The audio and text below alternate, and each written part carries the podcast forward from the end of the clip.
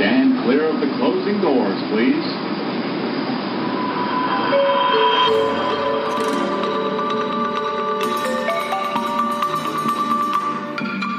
In a Brooklyn fractured into speculative storyscapes, you never know what could be lurking around the corner. Fantasy, horror, sci fi, or the just plain weird. Join Professor Brad Overstreet, Senior Junior Lecturer Sam Spellingbound, Professor Emeritus Calliope de Gamowitz, and Inquisitor James Earl King II as they discover the stories drifting in and out of your reality.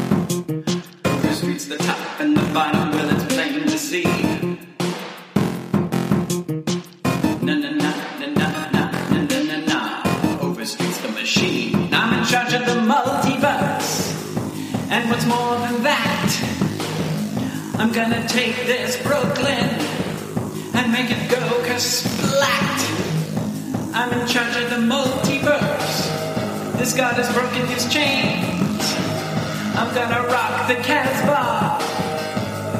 Uh, whatever that means. I'm in charge of the multiverse.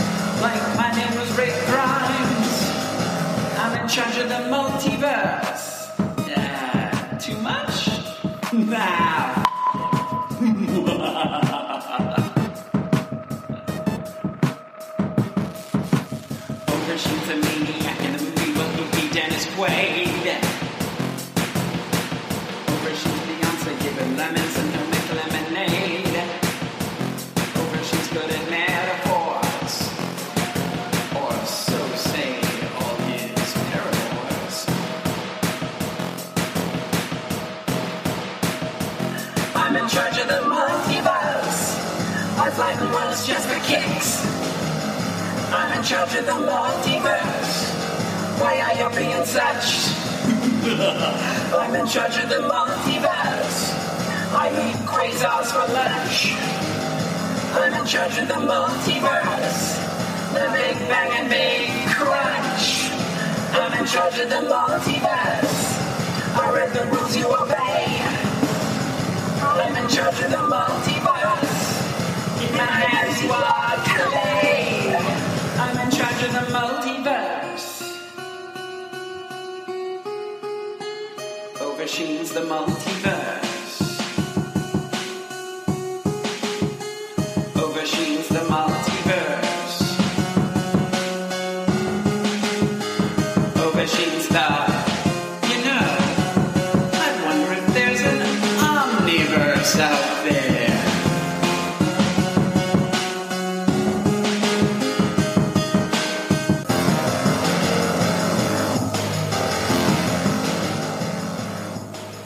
Judge's Cave by Eric Rosenfield.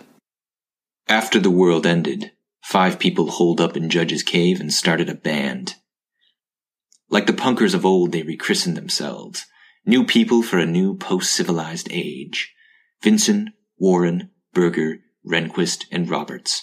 the judges played outlandish science fiction hillbilly music, all jangly majors and insistent thumping rhythms that got under your nails and down your throat until you had to dance and stomp and rave to get it out or risk a bursting. People came from miles around, canoeing through the bay that was once downtown New Haven to where the raw cliff face of West Rock jutted out over the water like the ragged brow of some angry sea god. In winter they played in fur coats around a bright fire. In summer they stripped down nearly naked. They played every evening at sundown inside the half ring of torches, flame mingling with the wash of sunset. Took no Sabbath, no vacation. Some said they were mourning for dead lovers, or their dead nation. Some said they'd all snapped at once, like so many others had. People screaming on the roofs of houses, dancing in the sewers, cackling, pushing, fighting, drinking, screwing in the mud. One woman planted explosives around the unsubmerged part of her house, tied herself to the weather vane, and blew the top clean off. Roof became raft sailing into the sunset while she sang a throaty, powerful dirge. The judges did not explain. Or perhaps they let their instruments do the explaining. Word spread. A minor tourist industry sprung up with all the trappings. Hawkers on rafts and barges displayed their wares over bright blankets. Money no longer had any meaning, but trade lived on. Clothing, bead and shell jewelry, wood carvings in the shape of the cave's thick overhang, or miniatures of the band members and their instruments could all be had in exchange for fresh fish, moonshine, or thick yeasty beer in old plastic bottles, or vice versa. In daylight, busking disciples played pale imitations of the master's art for whatever people were willing to give. Few talked to the judges themselves, though offerings of food and useful items were left regularly at the cave, which was not a cave at all, but more natural lean-to of stone. Its odd history still told by the weathered plaque. Folks said the judges weren't human at all, but spirits sent to watch over them, give them hope. Said their music kept the war away. Pilgrims arrived, first in a trickle, and then a torrent, bound in splint and bandage, helped in hobbling, and sat solemnly silent as the songs played on, night after night, while tears flowed down their emaciated cheeks. People claimed the music cured blindness, deafness, healed their festering wounds, lameness, paralysis, and leprosy. A man raved at the base of the rock how he'd been revived from the dead by a triumphant, dominant cadence. Another preached the revelation of the judges, the new horsemen, bringers of the Lord's grace and redemption.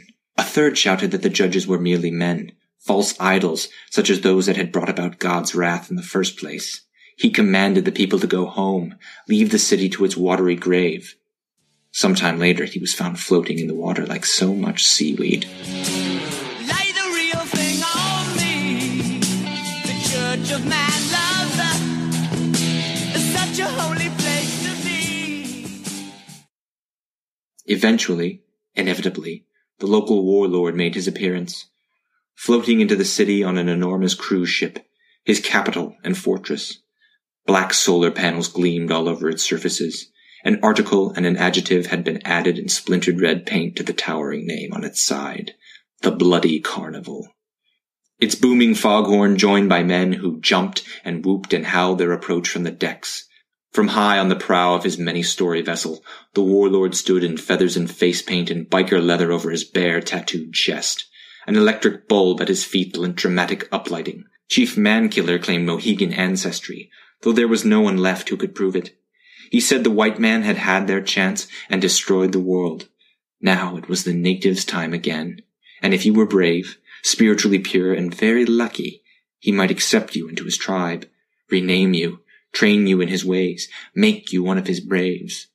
Among the rulers, and not the ruled. Chief Mankiller pointed, eyes gleaming. A horde of men in jeans and leather jackets, feathered necklaces and heads shaven except for scalp locks dyed a violent red, bearing rifles, pistols, and machetes debarked and streamed up West Rock. As a mass, they surrounded the judges and escorted them away, bearing their instruments after them, and once aboard, the bloody carnival pulled out and slowly, implacably departed. The shocked, wailing New Haveners soon heard the familiar, insistent rhythms wafting from the deck, just audible over the motors, and saw the silhouettes of jacketed men and women dancing. Many left after that. More followed as the first waves of disappointed pilgrims came and went. The loss of the band created a vacuum, soon filled with thievery, murder, and rape. Atop East Rock, on the other side of town, a kind of monastic order formed in a few shacks by the graffitied soldiers and sailors monument. The angel atop the tower with its olive branch long since snapped off, hand holding empty air. The order took a vow of silence, to honor, they said, the sacrifice of the judges. But not everyone was silent.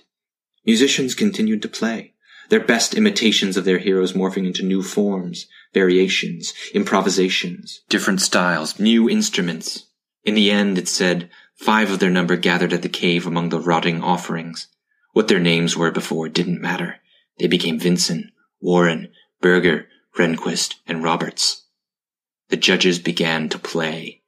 It took time, but the hawkers and food sellers and pilgrims returned. Some said the old judges were better.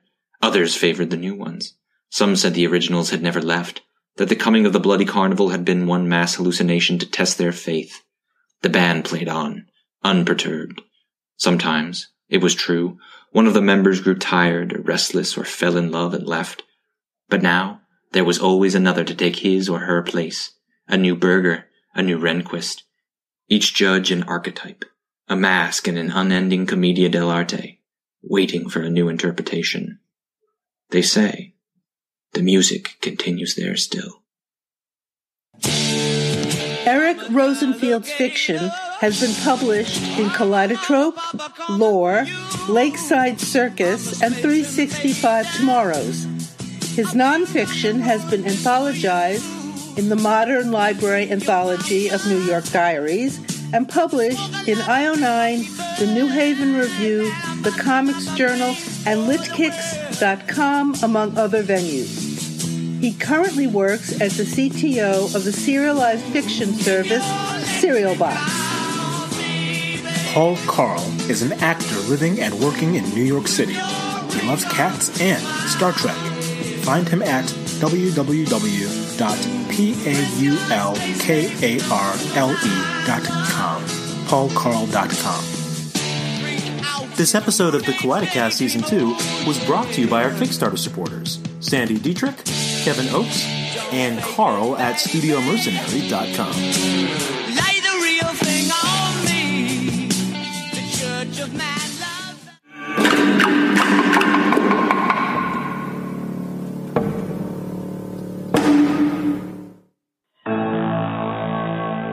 The Owl of Anatolia by S. A. Chakraborty.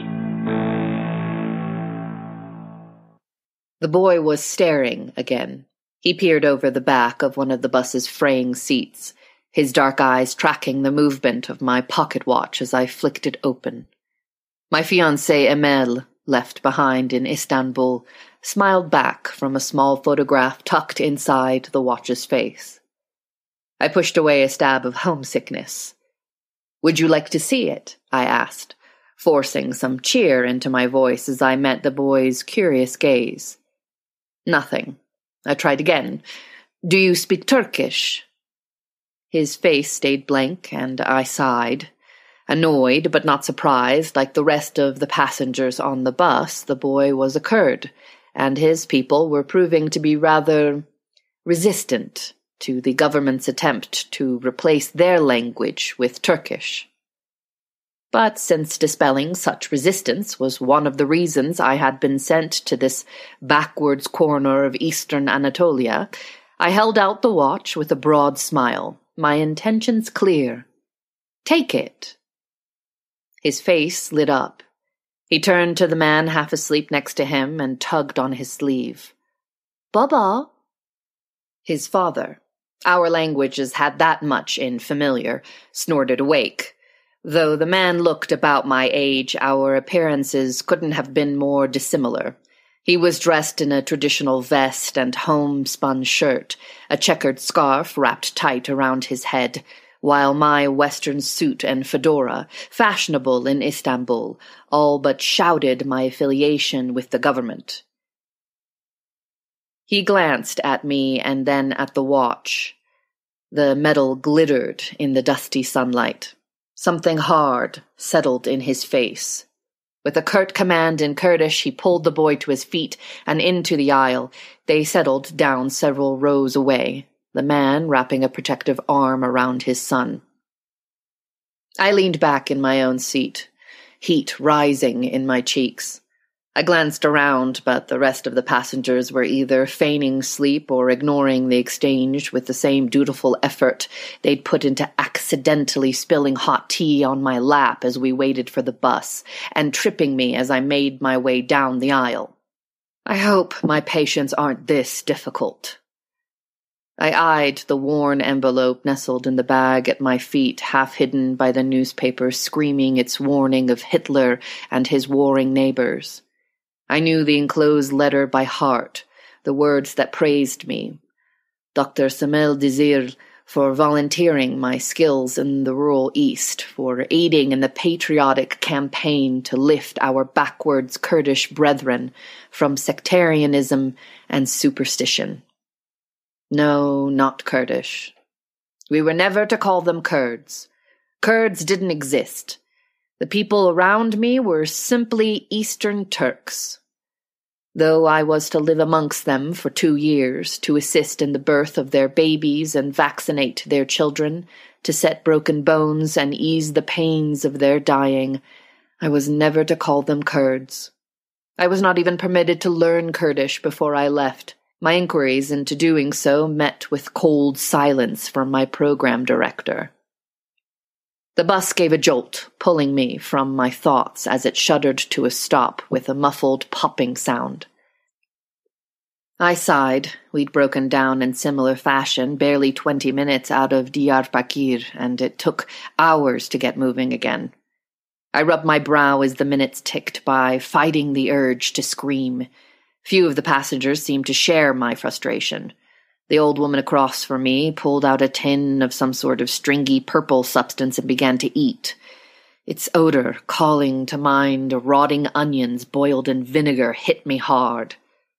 My stomach turned. I tried the window, but it would open no more than a couple centimeters. I watched an hour tick by on my watch. A baby started to wail, the temperature climbed, and the crated chickens lashed to the roof, kicked up a racket. Feathers drifted past my window. Something in me snapped. Snatching up my medical bag, I lurched to my feet and pushed past the ragged bundles littering the aisle to exit the bus. Once outside, I took a deep breath relishing the fresh air before turning to the driver. He idled near the front of the bus, greasy smoke poured from its open hood. A cigarette dangled from his mouth. How far are we from Bulgat? I demanded. He shrugged. Maybe ten kilometers. I waited a moment, but he made no move towards the smoking engine, looking quite content to contemplate the rocky landscape. To hell with this. I opened my wallet and counted out double the amount the trip had originally cost. I handed him half the bills. You'll get the rest upon delivery of my things, and my supplies belong to the government, I warned. So don't even think about taking off with them. He hesitated, his dark eyes fixed on the bills. It's a bad road. It's a worse bus. He took a long drag on his cigarette and pursed his lips, but finally took the money. I started walking. I felt better as soon as the bus was out of sight. It was a beautiful day. Rocky hills rose in the distance against a pale, cloudless sky, and scrubby patches of wild thyme and hardy crocuses littered the flat brown land. The few trees were stunted, lonely things, their gnarled limbs covered in the pale green buds of early spring. I tried to put the Kurdish father's behavior out of my mind. I wasn't naive. I knew working here would be a challenge, but I'd adjust. Besides, once the clinic was up and running, I suspected most people would be so happy to see a real doctor that they wouldn't care that I was a Turk. As I walked, I pulled free one of the oranges my mother had insisted on packing. I peeled it, tossing the skin at a tall bush growing beside the road. Something moved in its branches. I stopped. A small owl with tawny wings, nearly invisible against the desolate brown landscape, stared back at me. I drew closer, and it skittered aside, bobbing its head in agitation. Its face was arresting, a heart shaped white mask dominated by pupilless black eyes. I smiled, a little nostalgic. My grandmother had hated owls. She'd battled for years with the tiny barn owl that nested in our storeroom, constantly chasing it out with a broom. A deeply superstitious woman, she believed owls, along with a whole host of other innocuous things, to be bad omens. The owl ruffled its feathers. It glared at me and then suddenly screeched, a sound that set the very hairs on the back of my neck upright.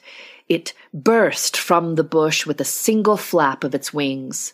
I cried out and ducked as it soared past, heading towards the distant hills. Maybe my grandmother had a point. I turned back towards the road. I froze. A solitary man in local dress stood less than a hundred meters away. He carried nothing and was watching me with undisguised interest. Of course he is. You're dressed like a foreigner and shrieking over a bird.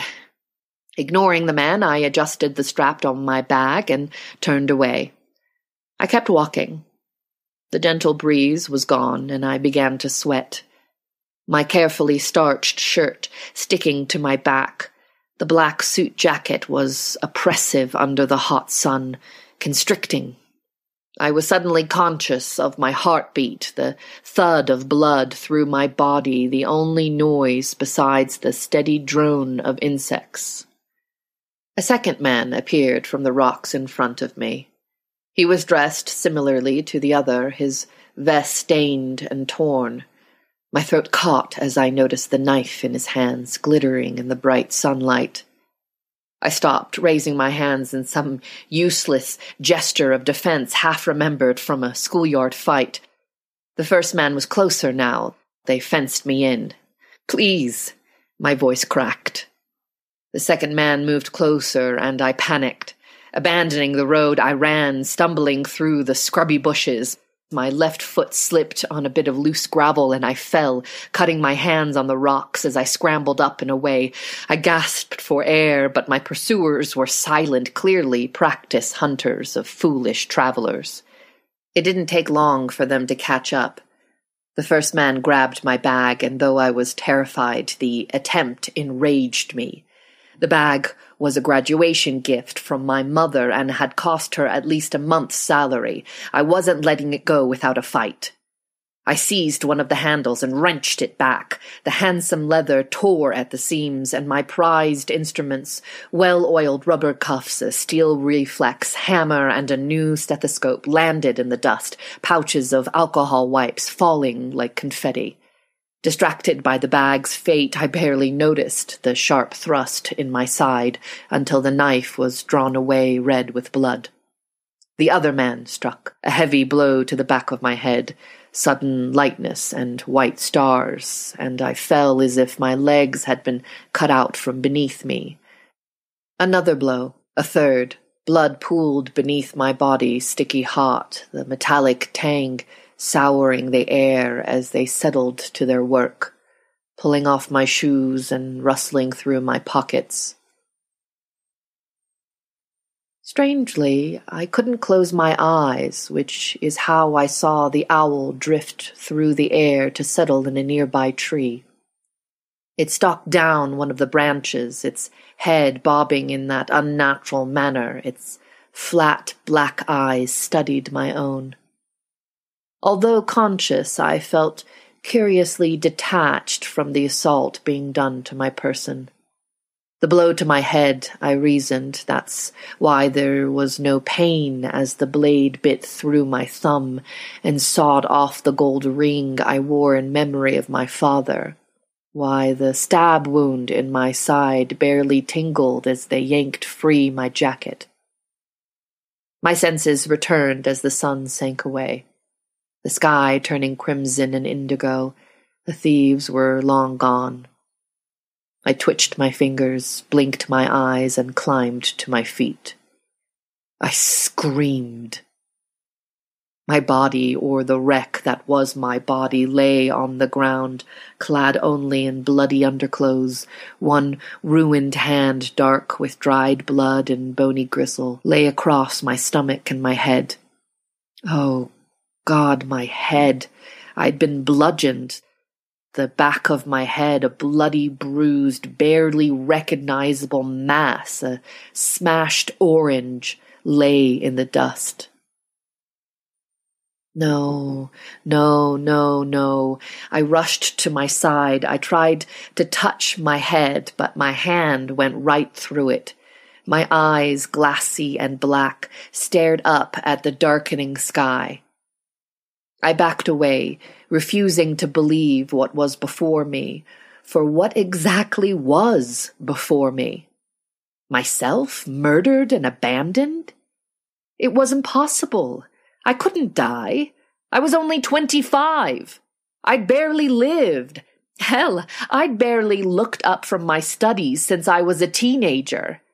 I had a clinic to start, Kurds to civilize, a widowed mother to care for, and a woman waiting to be married. Dead? Absurd.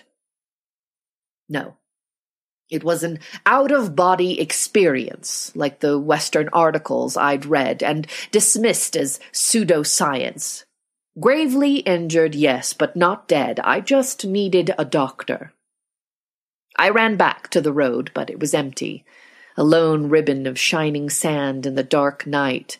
I raced back and forth for hours, but found not a single soul, and as the sky grew rosy with dawn, I realized I was deluding myself. Terrified of losing my body, I returned to the tree.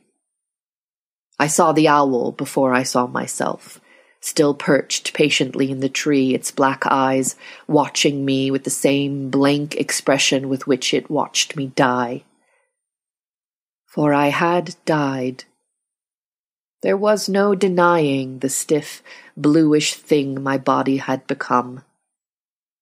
I sank to my feet, buried my head in my hands, and wept. I lay in the dust through the day and the following night, keeping tortured vigil over my slain self, but my grief soon turned to incomprehension. If I wasn't alive, then what was I? Attempting to study whatever mass I inhabited now proved impossible. Every time I tried to examine my hands, it was like looking through a child's glass kaleidoscope, a whirl of silvery skin and broken fragments of light. But dead or not, I was a scientist.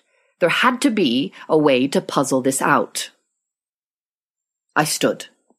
The ground beneath my feet stayed solid as I hopped from foot to foot, so gravity still applied. I could also see. Hoping my other senses worked, I took a delicate sniff. Though my corpse must have reeked, I only detected a slight mustiness to the air. I tried to stroke the tree, but it felt flat, my touch failing to register the textured bark. I pressed harder, and whatever was passing for my hand went right through the trunk.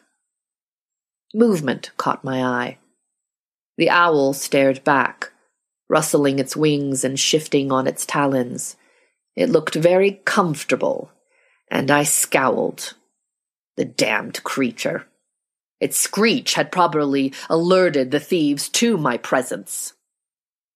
I sat beside my body again, resisting the futile urge to swat away the flies swarming my dead eyes. A line of ants marched across my bloody neck. It was difficult not to stare.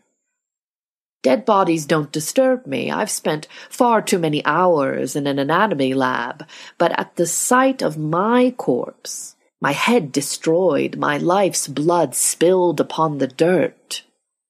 I trembled because I'm still here.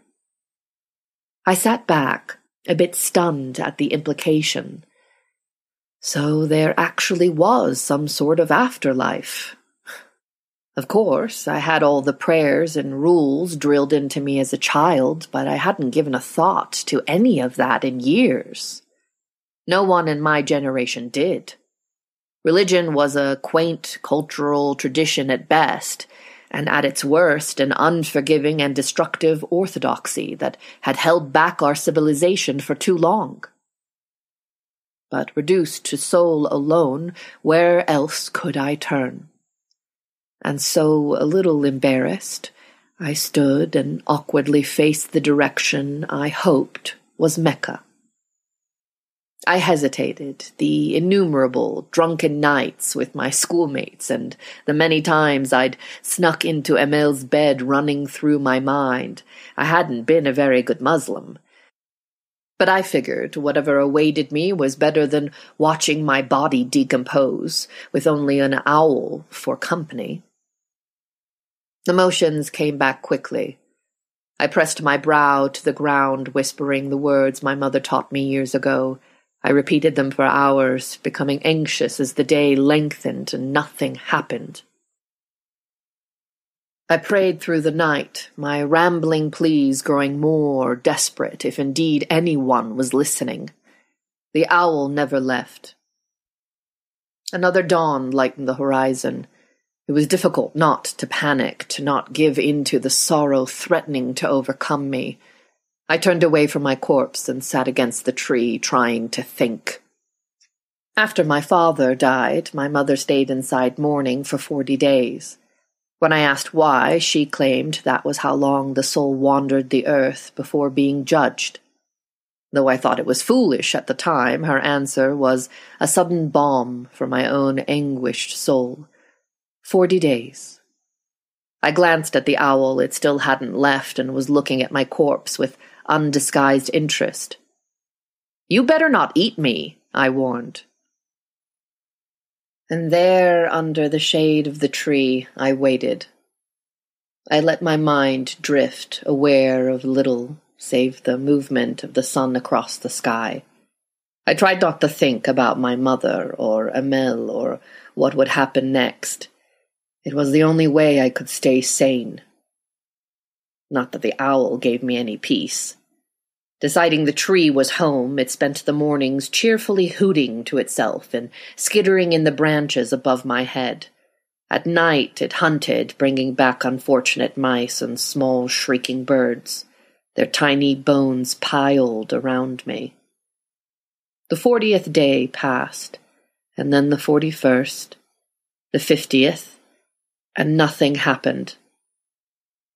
When the shattered skull of a mouse fell through my lap on the sixtieth morning, I finally gave up and rose from the tree. My senses were dull, my soul disheartened. What was I doing wrong? Certainly there must be something after this, some place I was supposed to go. I stared across the rocky landscape. This was a violent land. If men were condemned to wander the land where they died, shouldn't these plains be crowded? Plague victims and smallpox sufferers moaning together while Macedonian warriors clashed against Ottoman janissaries, mothers lost in childbirth, old men with faulty hearts, children trampled by horses, foolish physicians slain by highwaymen, the ground should be thick with them, yet I was alone. Well, not entirely alone. The owl hooted in the branches above me, while I waited for oblivion. Spring had swept across the land, and the creature lay hidden behind a screen of silvery green leaves.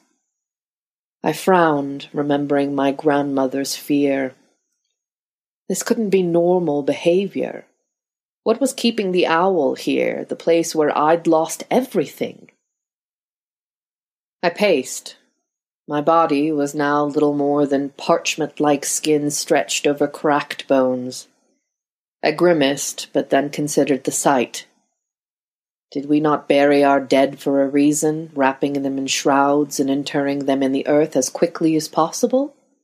Maybe as long as my bones lay lost, my soul would be trapped beside them.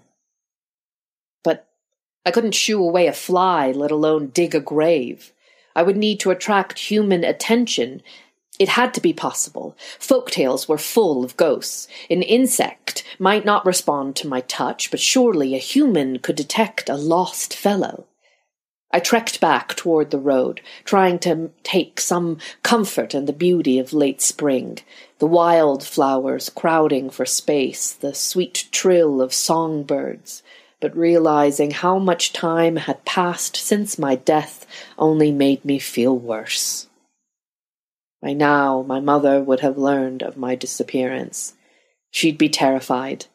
I was a government worker in a notoriously treasonous region.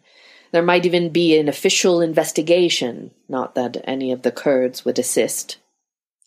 The bus passengers would deny seeing me, the driver forget where I disembarked, and as I thought of my mother's fear, I began to hate them. Reaching the road, I stared at the place I'd last been alive, the place where I'd first seen my murderers. Rage displaced my grief. I knew they'd never be caught, and the injustice of it all made me want to scream. I'd come to help them. I'd left my beautiful Istanbul and promising future to treat children whose parents would spit upon me. And for what? Patriotism? The betterment of humanity? Pride? It all seems so foolish now. Purple green clouds blossomed across the darkening sky. The air was charged with ozone and electricity. A white bolt flashed and thunder rumbled in the hills. Around a distant bend in the road, a horse drawn cart appeared. Led by an old man and loaded with hay, it rushed along, the driver likely hoping to beat the storm. I raced to meet him. You there? I planted myself in front of the approaching cart. Please! My name is Samel Dirzil. I need your. The cart roared through me. I smelled manure, tasted moldy hay, and then it was gone, tearing down the road in the opposite direction. Wait! I cried. Wait! I raced after it, running headlong down the road as the distance between us increased. The rain came down fast, falling in thick sheets across the dry plains as the thunder grew louder and the lightning more insistent. Muddy water rose around my feet. I stilled the water rushed past, spotty puddles swelled and converged, streams burst through ravines, a flash flood. No. My heart filled with prayers, I ran back the way I'd come. The storm was ending by the time I reached the tree, the rain little more than drizzle, but it didn't matter. My bones were gone. In denial, I searched the surrounding fields, but found nothing besides a fragment of skull and the rubber tubing of my stethoscope. My body was gone. My remains would never be found. I would never be buried. My mother would never know my fate. Anguished, I fell to my knees and cursed my murderers. I cursed God and the entire Kurdish people. I cursed my government for sending me here, my country for needing saving, and the schools that filled my heart with a hopeful future and useful skills for nothing. It was all for nothing. The owl returned, sweeping over me and settling amongst the tree's wet leaves. And then I suddenly knew my fate was its fault. My grandmother was right about them being omens. It had cursed me with a single screech, and I was going to kill it. Fully aware I'd lost my mind, I jumped to my feet and rushed after the bird. But though I'd been able to touch the tree before, my hands now touched nothing. I was nothing, and I finally and fully succumbed to my despair. Lost without the anchor of my body, I wandered the land. Days passed, or maybe months. It made little difference to the lost shade I'd become. I was dimly aware that the owl followed, or perhaps I followed it. It was obvious I'd been forgotten by God, or worse, damned to this existence. Then I saw the first one. It was a little girl from a rural village. The wails coming from her home drew me to its crumbling walls, speaking to a consciousness I'd been trying to bury. I stopped near a stick fence, unseen by its trio of skinny goats. The owl landed on the dusty ground, and she stepped through the closed door. She was pale and thin. Shadows darkened her eyes, and jaundice yellowed her cheeks a long illness not disguised by the cheery yellow sweater and flowery skirt she'd been wearing when she died. Because she had died. I knew it in an instant, and then she looked at me, saw me. She blinked, gave the smallest of uncertain smiles, and then turned to the owl. She grinned with one brave hand she stroked its head. She was gone in an instant, whisked away to a world that had denied me. Incredulous, I gaped and then lunged for the owl. My hands went through it, and it skittered back with a hoot, sounding almost disappointed. I followed it as it flew into a nearby tree. You! I tried and failed to pick up a rock, aching to throw something at that damned bird. After all this time, you're the answer? It silently picked at its wings. I fell to my knees. Please, I begged, just let this end. Let me leave this god-forsaken place. It ignored me and would continue to ignore me as I pursued it relentlessly across the dry Anatolian plains. Others followed the girl, men and women, old and young, all drawn to the owl. Desperate to join them, I tried clutching the arms of the first few as they crossed, but their flesh, so reassuring solid when we first touched, simply vanished beneath my fingers. Most crossed right away, but some lingered and followed us as we traversed the land.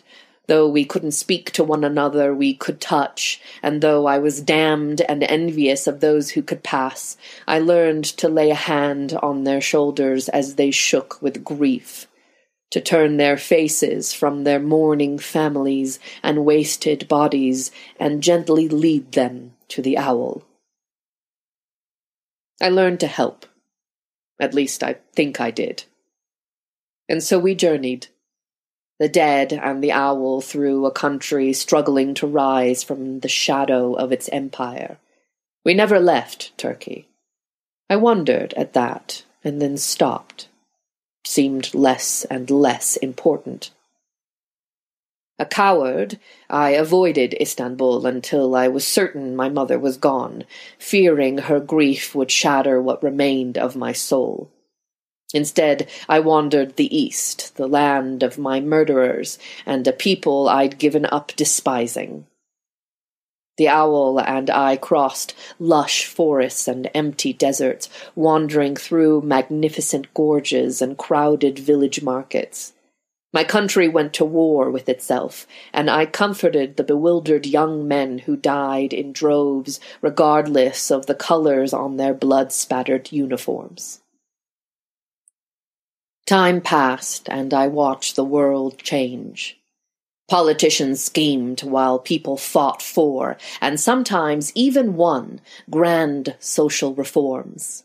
I watched men and women in white coats, my former fellows, slice and probe, guide strange whirring machines, and perform increasingly dazzling feats.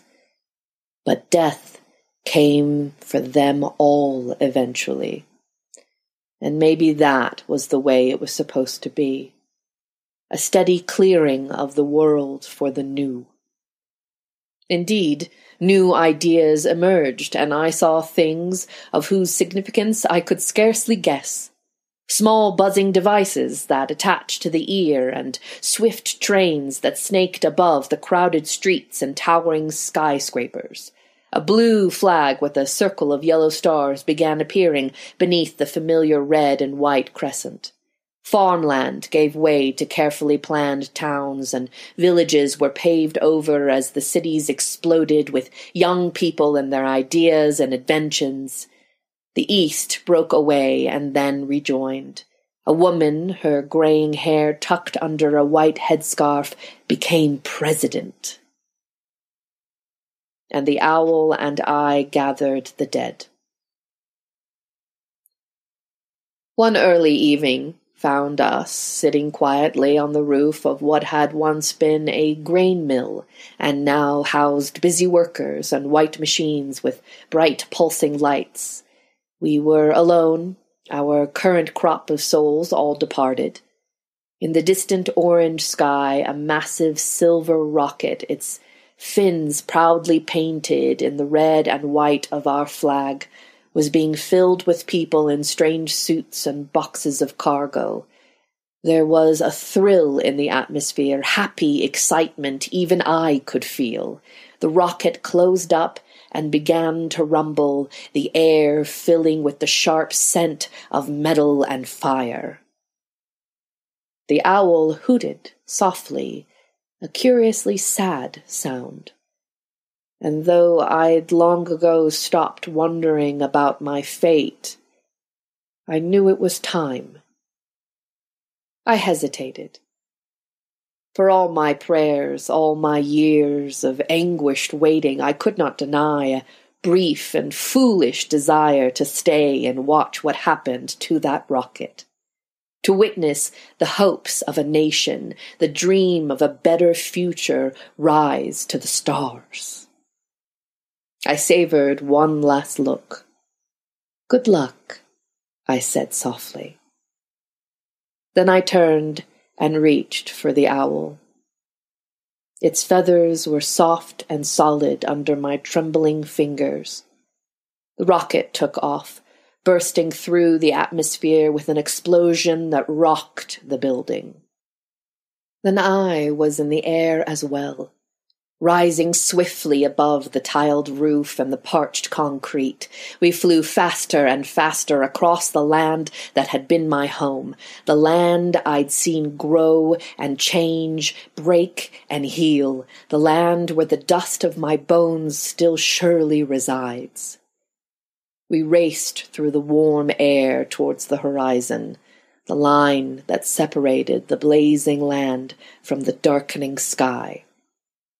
But the horizon was brightening, no longer separating land and sky, but separating what was and what would be. Something different beckoned, something wonderful. That is another story.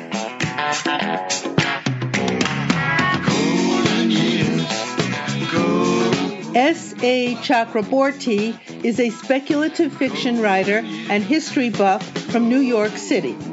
Her debut, The City of Brass, is out now with Harper Voyager and is the first book in the Daevabad trilogy, an epic fantasy set in the 18th century Middle East. When not reading, she enjoys hiking, knitting, and recreating unnecessarily complicated medieval meals for her family. You can find her online most frequently at Twitter at SCHAKRABS, where she likes to ramble about history, politics, and Islamic art. Lanna Joffrey is an actor, spoken word performer, and writer who has worked throughout the U.S. and U.K. Theater work includes I Call My Brothers at the Gate, Muse of Fire and Sonnet Walks at the Globe, The Profane, Playwrights Horizons, Timon of Athens and Measure for Measure at the Factory, Iron Mistress at the Albany, That Day at Roundhouse, Rebecca Lenkiewicz's The Commune at CSST, and The Two Noble Kinsmen at Instant Classic Company. Select film includes Druid Peak, Mad to Be Normal, Fishing Naked.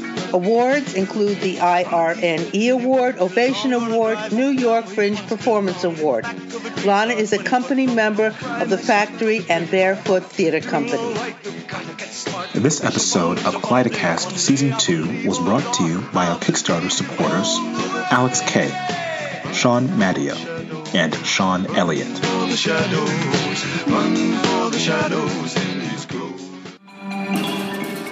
Thank you for listening to the Kaleidocast, a production of the Brooklyn speculative fiction writers who can be found at bsfwriters.com. Your hosts are Marcy Arlen as Calliope Degamowitz, Bradley Robert Parks as Brad Overstreet, Cameron Roberson as James Earl King II, and Sam Schreiber as Sam Spellingbound. Your editors and producers are Marcy Arlen who's also our director, Bradley Robert Parks, Jessica Plumley, who provides additional vocals, Cameron Roberson, managing editor, and Sam Schreiber, our story runner.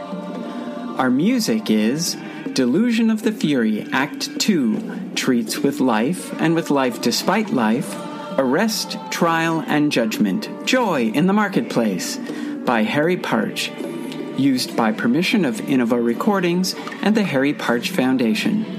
Our intro was produced by sound engineer Matt Mozzarella. Additional audio engineering was provided by Atticus Ryan Garton. This podcast uses many sound effects from YouTube, freesound.org, and from FreeSFX at freesfx.co.uk. See our website for a full list of sounds from each episode. Special thanks go out to Marcus Song, Daniel Stalter, Margot Atwell at Kickstarter, C.S.E. Cooney, Carlos Hernandez, Fran Wilde, and Kat Valente. The Kaleidocast and all its contents are protected by a Creative Commons Attribution, Non Commercial No Derivatives 4.0 International License, which means you can share it all you want but don't sell it or change it, and give credit to the Kaleidocast and its authors. If you like what you hear, please leave a review on iTunes or go to our website at kaleidocast.nyc to comment on what you've heard here and to find links to all our contributors.